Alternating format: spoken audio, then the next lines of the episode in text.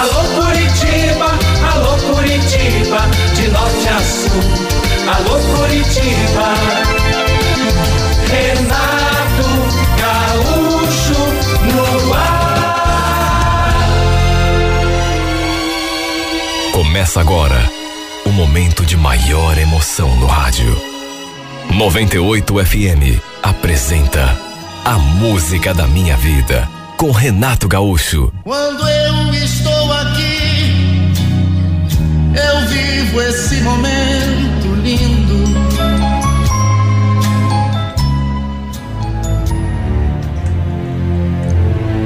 Para se ter uma ideia do quanto eu amava essa mulher. Fiz uma coisa que tenho certeza poucos no meu lugar e na minha condição fariam. Eu digo isso porque eu era padre quando conheci a Silmar. A gente se conheceu quando fui transferido para aquela diocese numa pequena cidade do estado de Minas Gerais. E ela simplesmente virou meu mundo de pernas para o ar. Essa mulher mexeu tanto com a minha cabeça que eu juro, até aquele momento, eu nunca tinha sequer pensado em largar daquilo que na verdade era a minha missão. Eu nunca tinha sentido nada parecido por nenhuma outra mulher. O sacerdócio era a minha vida, a causa da minha existência. Eu tinha certeza de que tinha vindo a esse mundo para servir as pessoas, a igreja, sobretudo aos propósitos de Deus. No entanto, jamais imaginei que me sentiria tão confuso, tão desnorteado e tão sem rumo. Fiz de tudo para virar minha atenção para um outro lado. Mas quem disse que eu consegui? Se apenas eu tivesse me apaixonado, quem sabe eu ainda tivesse forças para. Mas ela também se apaixonou por mim. Isso causou uma verdadeira revolução na minha cabeça e na minha vida. A gente acabou se envolvendo. E co como costuma acontecer nesse tipo de caso, nosso romance foi descoberto. Nosso caso acabou sendo descoberto. E sabendo que seria transferido para uma outra cidade, acabei tomando a decisão mais difícil que eu já tinha tomado. Resolvi largar a batina, jogar tudo para o alto. Eu sabia que não ia conseguir ficar um minuto longe dela. Acabamos indo morar numa cidade próxima. Até porque não dava para continuar morando ali, com todo mundo nos apontando o dedo na rua. A Silmara tinha um parente que morava numa cidade que não ficava muito longe. Creio que 50, 60 quilômetros. E essa pessoa foi quem me arranjou um trabalho através dela. Se eu disser que foi fácil, principalmente no começo, não estaria sendo sincero. Foi um verdadeiro desafio. Tudo era tão novo para mim. Eu não estava preparado para uma vida, sabe, de marido e mulher. Tive de reaprender a viver de um jeito diferente.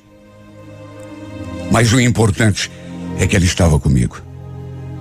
Sei que meu gesto foi perdoado por Deus, porque tudo que fiz foi por amor. Nossa vida foi confusa no começo, difícil, sacrificada, mas juro que nunca me arrependi. Fiz e faria tudo de novo, porque estar com a Silmara era simplesmente maravilhoso demais. Ficamos um ano morando ali naquela cidade, até que numa conversa decidimos vir embora para Curitiba. Eu tinha uns parentes que moravam aqui, não exatamente em Curitiba, mas na região metropolitana. E conversando com o tio, ele me propôs que viéssemos para cá. Falou que podia me ajudar, arranjar um emprego. Talvez até na firma em que ele trabalhava, já fazia tempo. E o detalhe: toda a família já sabia que eu tinha deixado de ser padre. E graças a Deus, pelo menos na família, ninguém nunca me recriminou. Pelo menos não assim abertamente. Conversei com a Silmar. Ela gostou da ideia de virmos para cá. E foi desse modo que acabamos parando em São José dos Pinhais. Como tinha prometido, meu tio não demorou muito e me conseguiu uma colocação. Lá mesmo, na empresa onde ele já trabalhava, fazia 10 anos. Eu não tinha experiência nenhuma. De modo que foi mais uma prova. Nos primeiros meses, também ficamos hospedados ali, na casa do tio num quarto que tinha pertencido ao meu primo, que naquelas alturas já estava casado. Até que um dia, esse meu primo apareceu ali, em casa, trouxe a esposa, o filho de colo. E foi a partir dessa visita que meu relacionamento com a Silmara começou a sofrer um certo abalo, vamos dizer. Tudo por conta de um comentário da minha tia. Eu sei que ela não fez por mal, mas sabe, tem coisa que. Lembro que a Silmara estava com o bebê do meu primo no colo e a tia, olhando a cena, falou: Você tem jeito para cuidar de bebê, hein, Silmara? Nossa, parece até que já foi mãe. Olha só esse menino quietinho no teu colo. Mas e vocês? Me digam. Quando que vocês vão ter um filho? A senhora Sô olhou assim para mim e falou: Logo, logo, Dona Isaura, eu, eu também acho que já passou da hora da gente ter o nosso primeiro filho. Né, Carlos? Eu também queria muito ser pai. Chegamos a conversar depois sobre isso. Ela me contou que ser mãe era um sonho antigo, isso lá, desde o começo. E no fim, combinamos que ela iria parar de tomar o anticoncepcional. Até no ginecologista ela foi para começar um acompanhamento. Foram muitas tentativas, mas infelizmente todas elas frustradas. Mês a mês, ela vinha para o meu lado, toda desanimada, me contar que não tinha sido dessa vez. Aconteceram, inclusive, alguns alarmes falsos. Só que no fim, para nossa tristeza, a gravidez tão sonhada não se confirmava. Um dia, a gente ali na cama, ela me falou: Vou marcar uma consulta amanhã, Carlos. Vou conversar com o médico. Ver se ele me pede uns exames, para isso não tenho algum problema. Já era para eu ter engravidado. Você não acha? Olhe como me doía ver a expressão triste que ela ficava quando tocava nesse assunto. E eu também me senti tão frustrado por ela não conseguir engravidar. Mas a frustração maior mesmo era por ela, não por mim. Eu não queria vê-la triste daquele jeito. Naquela época, eu já tinha inclusive alugado um canto só para nós. Era uma casa pequena, um, quatro peças apenas, quarto, sala, cozinha e banheiro. Ali mesmo, no bairro, pertinho da casa do tio. Eu sentia que dali para diante, nossa vida iria melhorar. Para nossa felicidade estar completa, só faltava ela envidar. Ah, como eu queria ter o nosso primeiro filho. Só que, repito, minha vontade não era nem a metade da vontade que ela tinha. Ela fez os exames que o médico solicitou. E segundo esses exames, ele estava com a saúde em dia. Estava tudo bem com ela, ou seja, não precisava tomar nenhum remédio, nem fazer qualquer tipo de tratamento. Sabe, eu fiquei feliz. Só que, por outro lado, depois Pensando no assunto, me bateu uma certa preocupação. Porque se estava tudo bem com ela, o problema talvez estivesse comigo. Sem comentar nada com ela, o que, que eu fiz? Procurei um especialista. Ele me pediu alguns exames, do mesmo jeito que tinha acontecido com ela. E pouco tempo depois, ao abrir aquele envelope e interpretar os exames que tinha pedido que eu fizesse, ficou constatado, por o meu desengano, eu acho que foi, que é a notícia pior que um homem pode receber. Eu era estéril. Não podia ter filhos. Estava explicada a dificuldade que ela tinha para engravidar. O problema não estava com ela. O problema era comigo. Imagine como eu me senti. Olha, naquele dia, eu saí daquela clínica parecendo um zumbi. Caminhei sem rumo o resto do dia, pensando em como iria contar aquilo para Silmar. Olha, me bateu um, um medo, sabe, um temor tão grande. E se ela não quisesse mais continuar comigo, sabendo que eu não poderia jamais engravidá-la, ela tinha o sonho de ser mãe, como aliás qualquer mulher. E com toda certeza iria se decepcionar com aquela notícia. Juro. Cheguei a pensar que pudesse ser um castigo de Deus por eu ter virado as costas para a igreja. Será que fui egoísta? Quando pensei mais em mim e resolvi largar a batina? Não bastasse o medo de perder a minha esposa. Eu ainda me torturava com esses pensamentos envolvendo aquela minha decisão.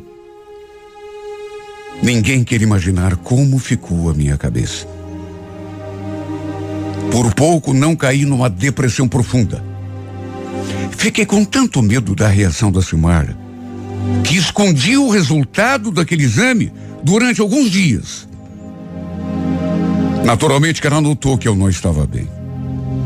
Perguntava o que é que tinha acontecido. Até que, sem conseguir guardar aquilo só para mim, resolvi abrir o jogo com ela. Contei tudo. Que tinha ido ao médico, feito aquele exame, que infelizmente era estéreo. Assim de saída, ela ficou me olhando com uma. um semblante impassível. Sei lá, talvez estivesse digerindo a notícia, porque eu também fiquei daquele jeito quando o médico falou. Não esperava. Para dizer a verdade, eu acho que ela não estava acreditando. Depois, perguntou se eu tinha certeza. Falei que sim. E ela então me deu um abraço. Choramos nós dois, abraçados um ao outro. Foi um momento tão triste, tão melancólico. Mas ao mesmo tempo, sei lá, a impressão que eu tive foi de que aquilo fortaleceu ainda mais o nosso amor, o nosso casamento. Ela me deu tanta força. Chegou a dizer que não tinha problema nenhum. Que jamais iria me abandonar por causa disso.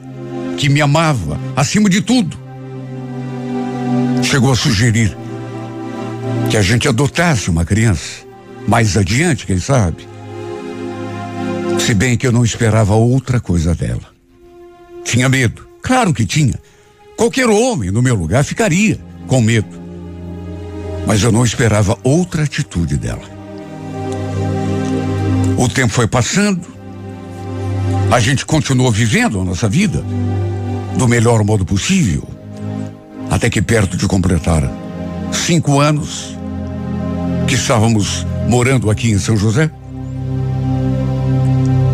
eu comecei a sentir uma certa mudança no jeito dela comigo. Às vezes, ela chegava um pouco mais tarde que o habitual, em casa. Saía do serviço e ia para algum lugar com umas amigas. Era o que ela me falava, pelo menos. E eu, naturalmente, nunca duvidei. Como também nunca proibi de fazer nada. Nunca fui um marido ciumento, controlador. Só que não sei. A certa altura, ela passou a exagerar com essa coisa de sair com amiga, de chegar tarde em casa. E isso acabou gerando alguns desentendimentos entre a gente. Lembro que no sábado, ela não trabalhava no sábado.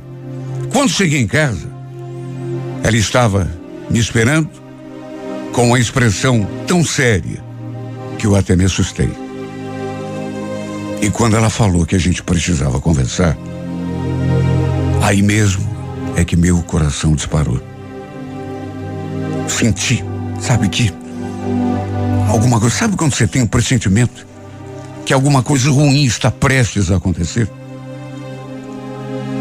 E quando ela falou aquela frase, eu não soube nem o que sentir, porque Carlos, a gente sempre prometeu ser sincero um com o outro.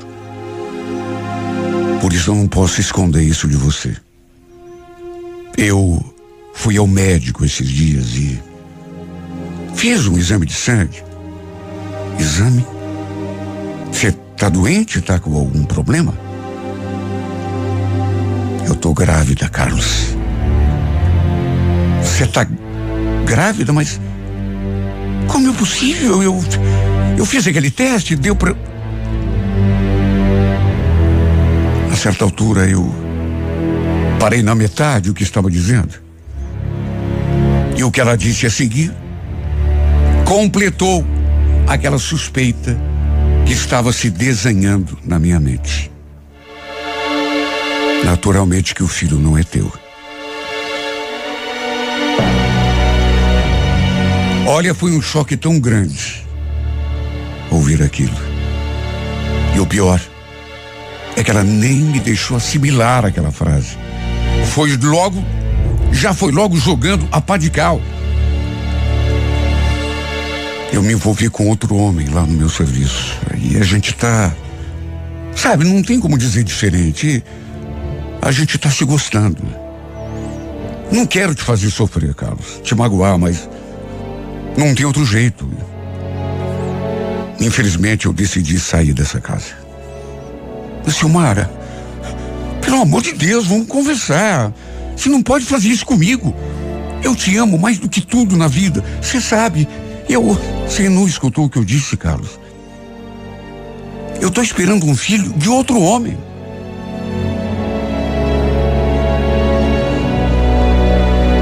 Cheguei a dizer que assumiria o filho que ela estava esperando, contanto que ela continuasse comigo. Me submeti a todas as humilhações que se possam imaginar. Falei até, repito, que assumiria a criança, a criaria como se fosse minha. Mas nada foi suficiente para fazê-la mudar de ideia, voltar atrás. E para explicar a sua decisão, ainda me falou aquilo que já estava implícito, mas que acho que foi o que mais me doeu. Tô apaixonada por ele, Carlos. Desculpa. Como me doeu ouvi-la falando que tinha se apaixonado por ele. Que tinha deixado de me amar. Até hoje não acredito no que aconteceu. Sabe, não é questão de de querer cobrar nada, porque não é isso, juro que não é, mas meu Deus, eu mudei a minha vida por ela. Abandonei tudo aquilo em que eu acreditava. Joguei para o alto o meu sacerdócio, a minha missão. Virei as costas ao meu compromisso com a igreja, com Deus. E tudo para quê? Para no fim ela também me virar as costas? Repito, não quero que isso pareça uma cobrança, mas foi tão injusto, tão injusto. Às vezes penso que foi um castigo por eu ter feito o que fiz. Primeiro, me foi tirada a possibilidade de ter um filho. Depois, a mulher que eu amava foi arrancada de mim. Não a perdi para a vida ou por outra, para a morte, mas a perdi para um outro homem. Um outro que pôde dar a ela aquilo que eu não consegui e jamais poderia dar. Não é um castigo. Um outro que pôde dar a ela uma coisa que ela sempre quis, que fazia falta. Como me dói pensar que fui um incompetente, um incapaz. Além de não poder realizar o sonho dela de ser mãe, também fui incapaz de fazê-la feliz. Talvez seja um castigo. Ou talvez não seja. Quem sabe seja merecimento mesmo. Quem sabe eu mereça mesmo todo esse amargor, todo esse sentimento de impotência que toma conta de mim. Me dói dizer isso. Sinto meu coração se despedaçar. Mas quem sabe, por algum motivo, que eu não sei qual é, seja esse o meu destino. Quem sabe, meu Deus, eu não seja digno de ser feliz.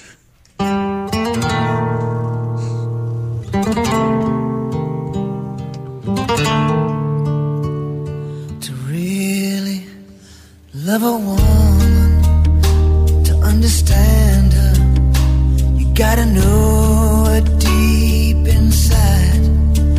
Hear every thought, see every dream, and give her wings when she wants to fly. Then when you find yourself lying helpless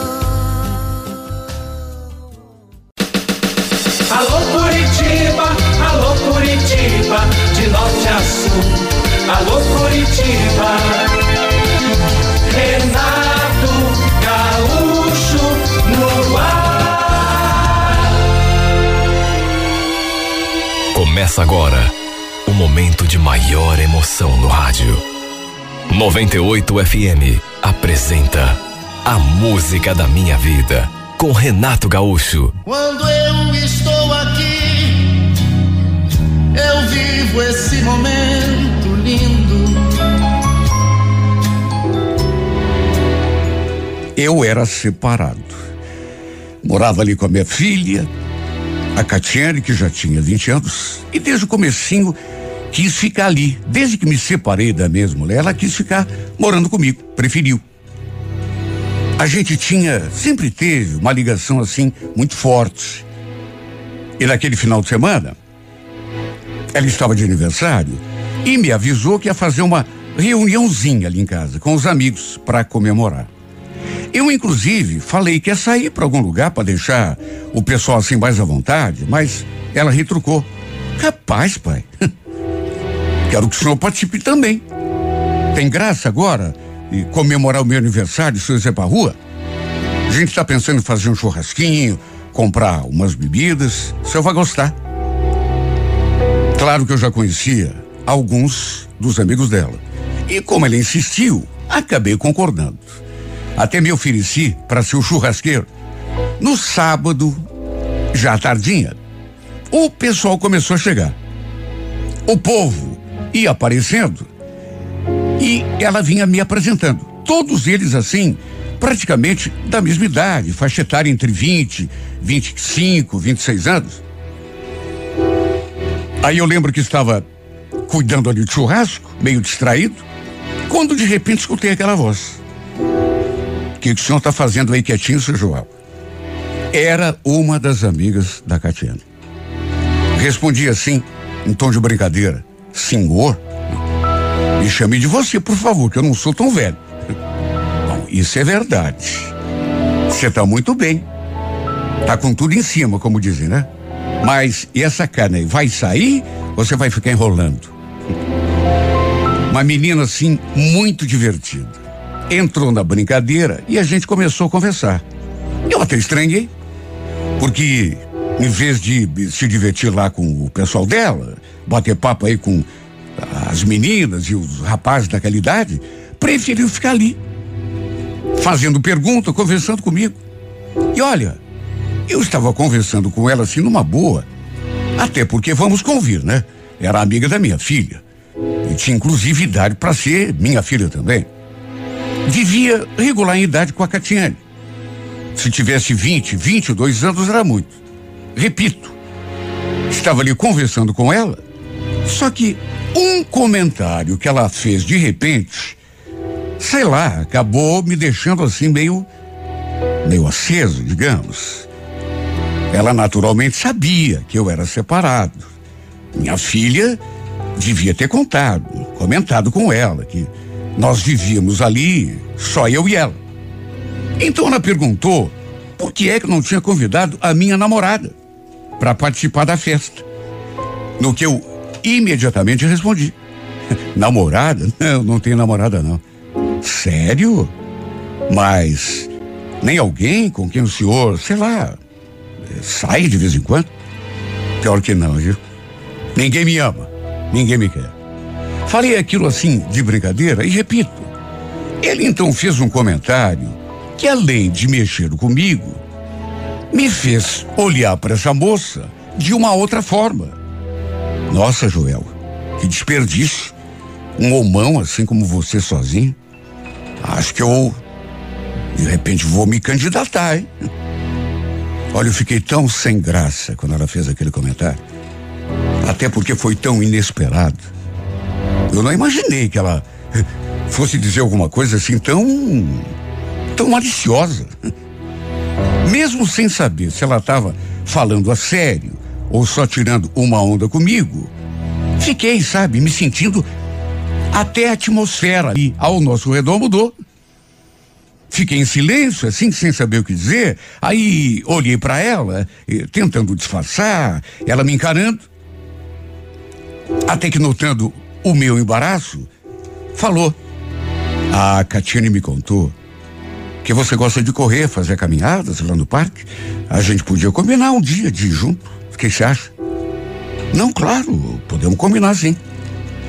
Olha que surpresa. Eu sinceramente não esperava. Sabe, nunca tinha eh, eh, conversado com uma menina tão despachada.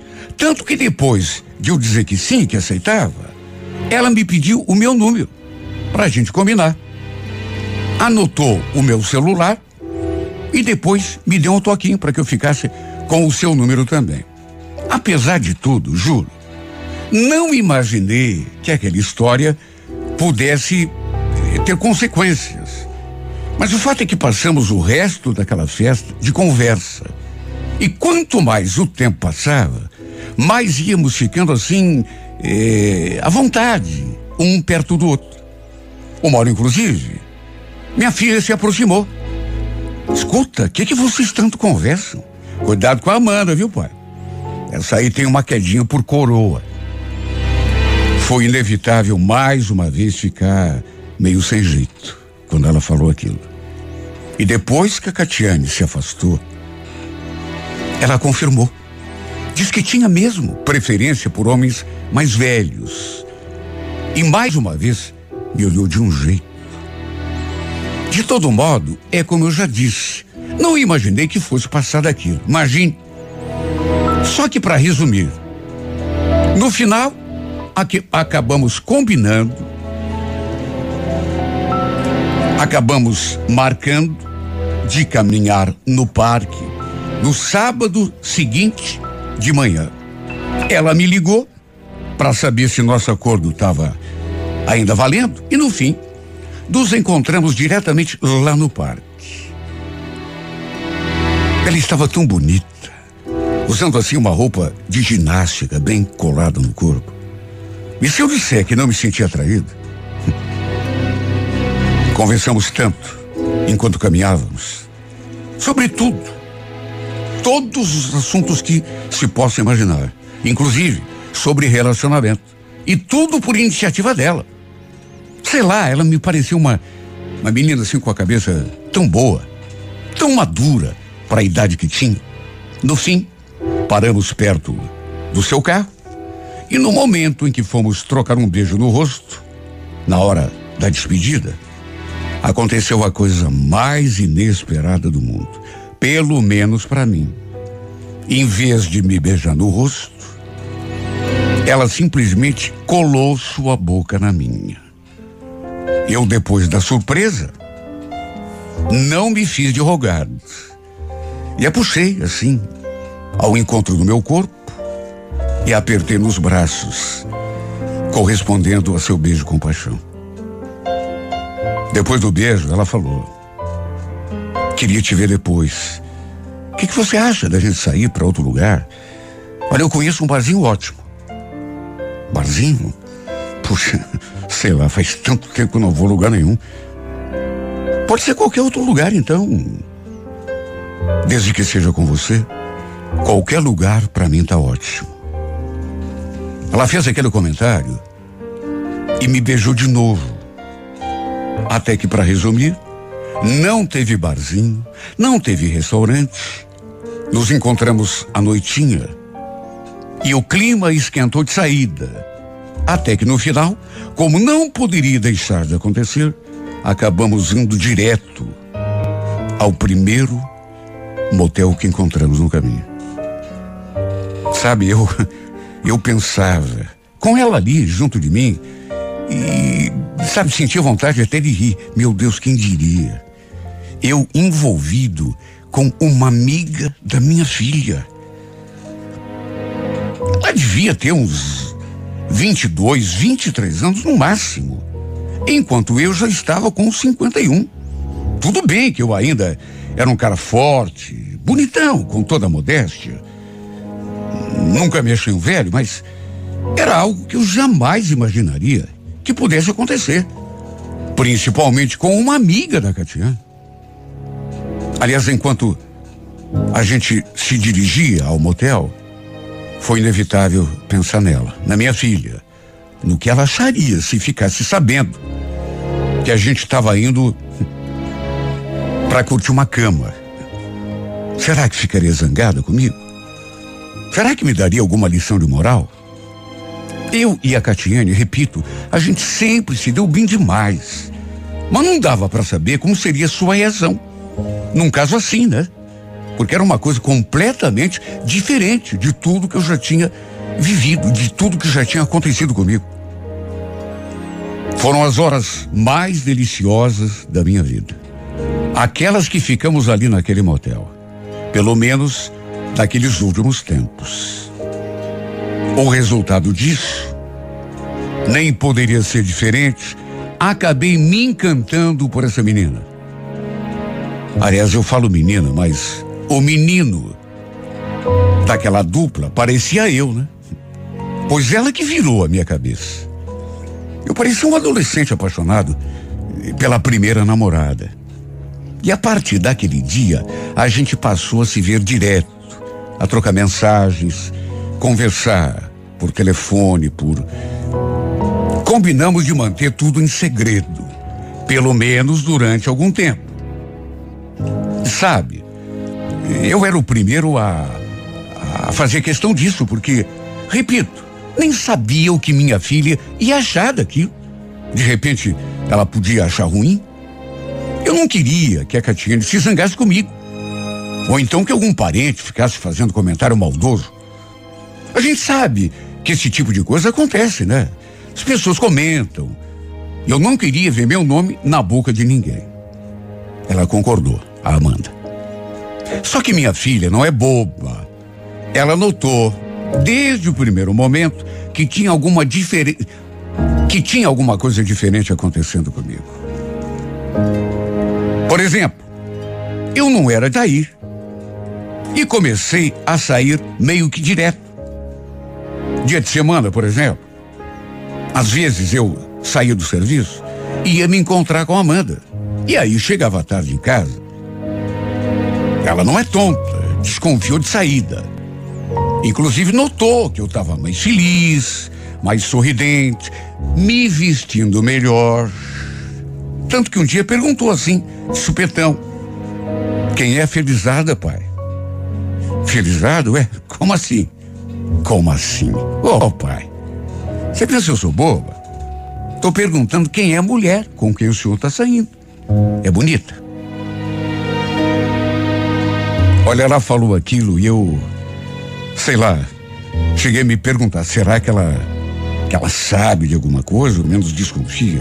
Olha, minha língua ficou coçando de tanta vontade de contar tudo para ela. Inclusive, quem era a garota que tinha colocado aquele sorriso na minha boca.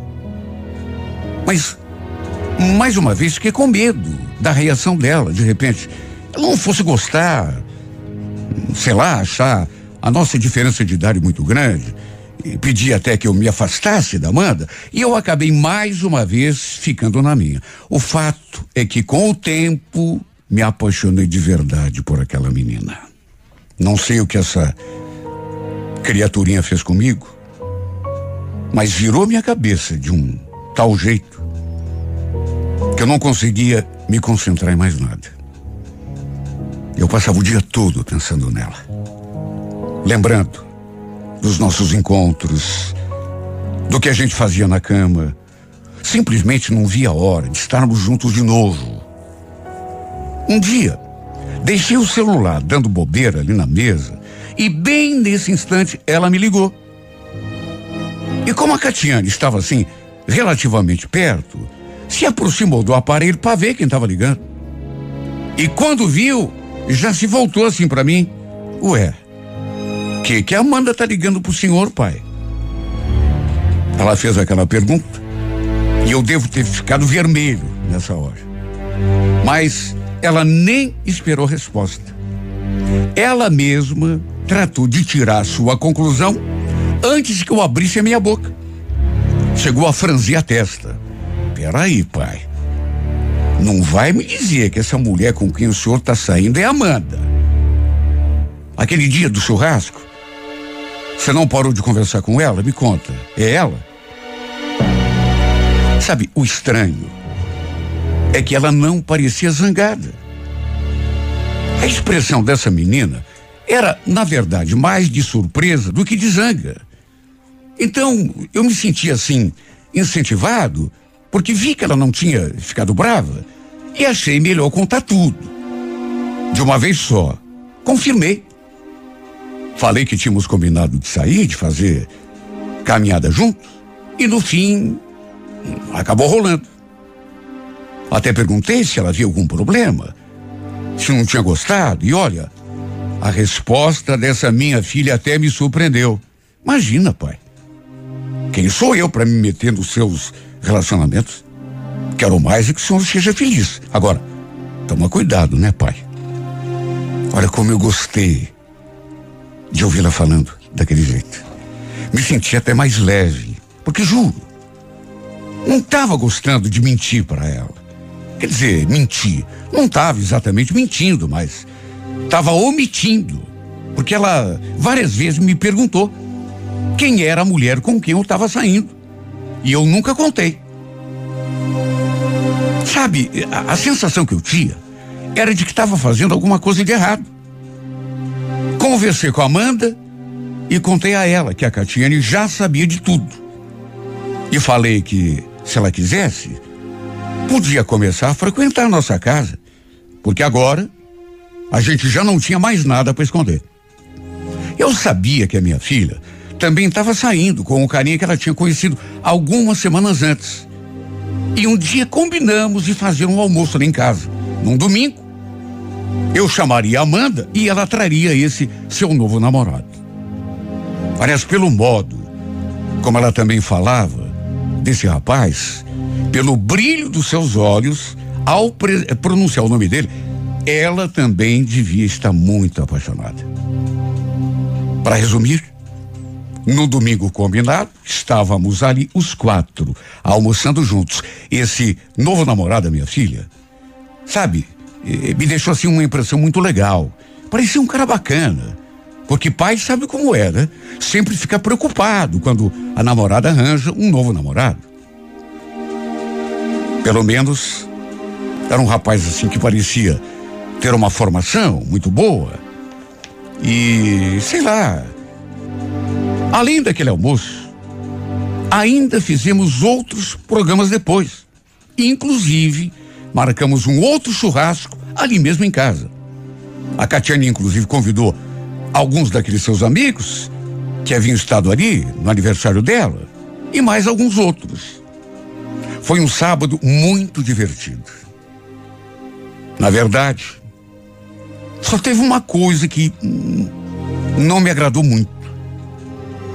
Sabe, teve uma hora que eu fui buscar gelo na cozinha encontrei a Amanda e o namorado da Catiane ali sozinhos.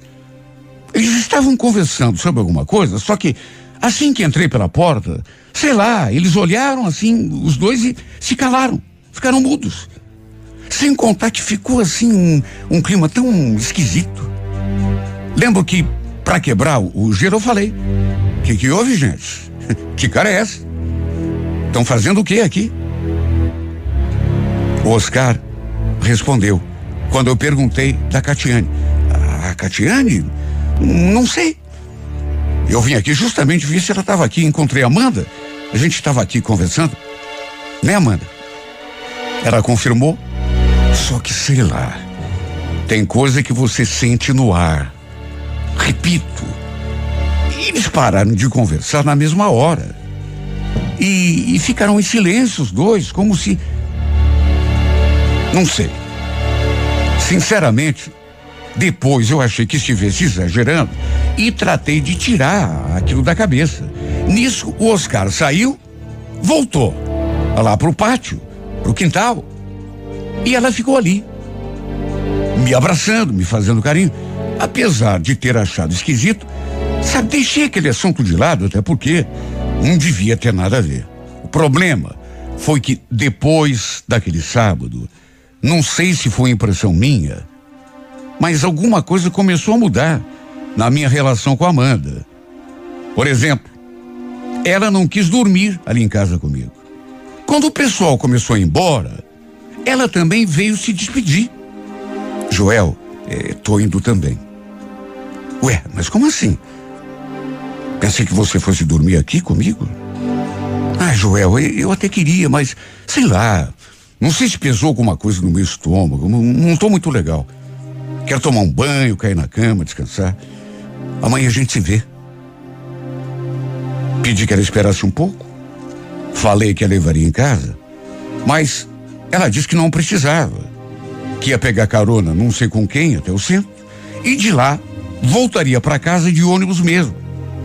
Eu insisti que a levaria, mas ela realmente falou que não precisava. Não sei explicar, mas é como eu já falei. Estranhei o jeito dela. Pelas tantas, Oscar também se despediu, tomou o seu rumo e ficamos apenas nós dois ali, eu e a Catiana, limpando a bagunça. Até ela comentou que tinha achado a Amanda meio esquisita. Perguntou se estávamos bem ou se a gente tinha discutido, tinha acontecido alguma coisa. Até que no domingo, eu ansioso para a gente se ver. Só que, para minha surpresa, pela primeira vez, desde que a gente tinha começado a ficar junto, ela desmarcou o encontro comigo. Diz que estava se sentindo meio ruim, que tinha até tomado remédio para o estômago, que não seria uma boa companhia para mim naquele dia. Bom, fazer o quê, né? Fiquei na vontade, na saudade. O curioso foi que minha filha também não saiu naquele domingo. O Oscar sempre passava em casa, depois do almoço, para buscá-la, para darem uma volta. E naquele domingo, nada de lhe aparecer. Fui conversar com ela e perguntei do namorado, o que ela respondeu.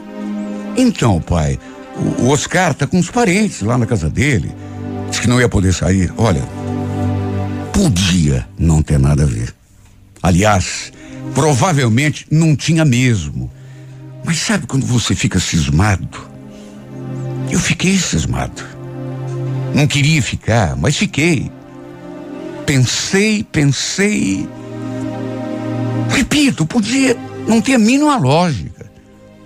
Mas, sabe, me deu assim um, um pressentimento. Nunca senti um aperto tão forte no peito. Uma sensação esquisita de que alguma coisa ruim ia acontecer, ou quem sabe até já estivesse acontecendo. Era muita coincidência. A Amanda não querer me ver e o Oscar ficar inventando desculpa para não sair com a minha filha. Se eu não tivesse pego os dois conversando na cozinha, sabe, eh, na noite anterior, se não sentisse aquele clima estranho entre eles, assim, que me viram entrar pela porta, eu provavelmente não teria pensado nenhuma eh, besteira. Mas não teria mesmo. Só que não sei. Algo aqui dentro de mim me pedia para ligar o sinal de alerta. Imagine. Nem as minhas mensagens ele estava respondendo naquele domingo. Juro. Fiquei com a pulga atrás da orelha, pensando um monte de bobagem. Até que no fim da segunda-feira, a gente marcou de se ver depois do serviço. Só que ela continuava esquisita. Eu acho que até mais estranha do que naquele sábado quando fui lhe dar um beijo, por exemplo, ela meio assim que se retraiu. Joel, a gente precisa conversar. O que, que houve, meu bem? Você melhorou? Melhorei, só que eu preciso te dizer uma coisa. A gente vai ter de parar de se ver. Parar de se ver? Mas por quê? O que, que houve? Não sei, mas Sabe, não dá nem para explicar. Alguma coisa mudou em mim. Eu não sei o que eu sentia por você. Tá meio parado, assim, meio, meio devagar, sabe? Não quero te magoar, te deixar triste, mas melhor a gente dar um tempo.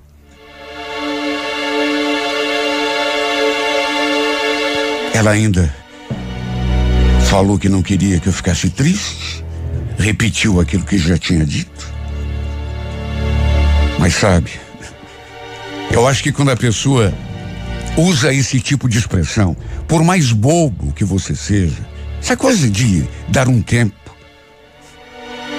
Acho que seria melhor a pessoa dizer logo: quero terminar para nunca mais voltar. Porque no fundo a gente sabe que significa exatamente isso. Ela falou que nem mesmo ela sabia o que tinha acontecido, para aquele sentimento que ela tinha por mim ter arrefecido, assim, ficado. Só que de uma hora para outra, alguma coisa tinha esfriado dentro dela. Foi a única explicação que ela me deu. Sabe, eu precisava perguntar, mas precisava mesmo, porque aquela pulga atrás da orelha não tinha saído dali o tempo todo. Então eu precisei perguntar. Tem outro cara na jogada? É isso? Pode falar. Ela jurou que não. Só que, sinceramente, eu não acreditei muito. Ainda tentei fazê-la mudar de ideia. Pedi que ela desse mais uns dias, mas ela realmente estava com a decisão tomada. Olha, eu fui para casa, mas tão triste, tão, tão destruído, tão desanimado. E quando cheguei em casa, para minha surpresa, ou quem sabe, nem tanta surpresa assim, encontrei minha filha mais ou menos no mesmo clima que eu. Antes mesmo que eu desse a notícia que Amanda tinha desmanchado comigo, ela jogou a bomba. O Oscar terminou comigo, pai. A gente não tá mais namorando. Nossa, que coincidência. A Amanda também. Acabou de me dispensar. Olha, não sei porquê. Talvez por causa daquela conversa que eu tinha assistido e a minha filha não, talvez por isso, ela não ligou uma coisa na outra. Mas eu não sou bobo. Eu liguei. Aliás, já estavam ligadas as duas histórias. Algo me dizia que não era só coincidência. Só que tudo tinha acontecido assim tão rápido que. O fato é que ainda demorou algum tempo.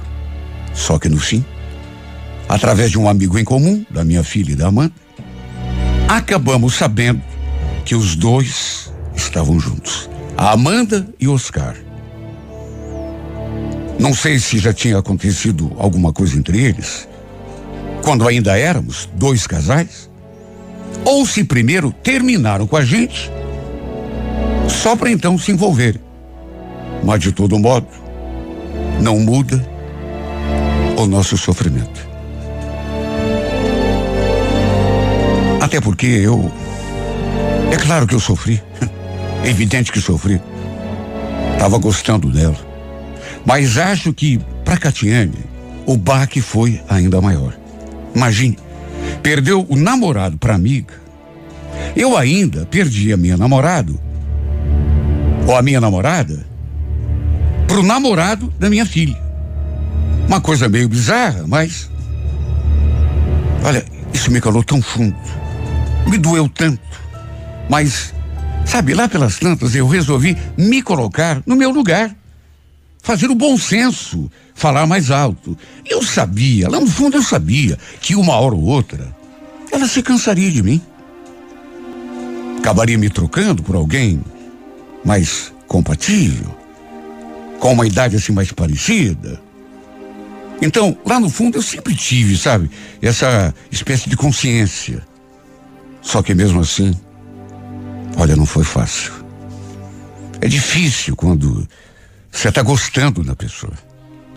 Então, mesmo que o bom senso avise, olha, cuidado, né? aproveite o momento, mas saiba que uma hora ou outra pode acontecer alguma coisa assim, aí não vai ficar triste. É claro que a gente se programa, a gente se prepara, mas chega na hora e o coração padece. Porque, repito, é duro quando a gente está apaixonado. E no caso da minha filha, foi ainda pior, porque ela também estava gostando tanto desse rapaz, estava tão cheia de sonhos, de planos. Que pena para ela, né? E que pena para nós dois. Dois desiludidos, dois sofredores. Olha, eu não culpo aqueles dois, viu? Mesmo que tenham nos traído. E veja, não tenho nem certeza disso. Não posso afirmar nada. Prefiro acreditar que foram honestos até o último instante. Que primeiro terminaram o namoro para só então se envolverem.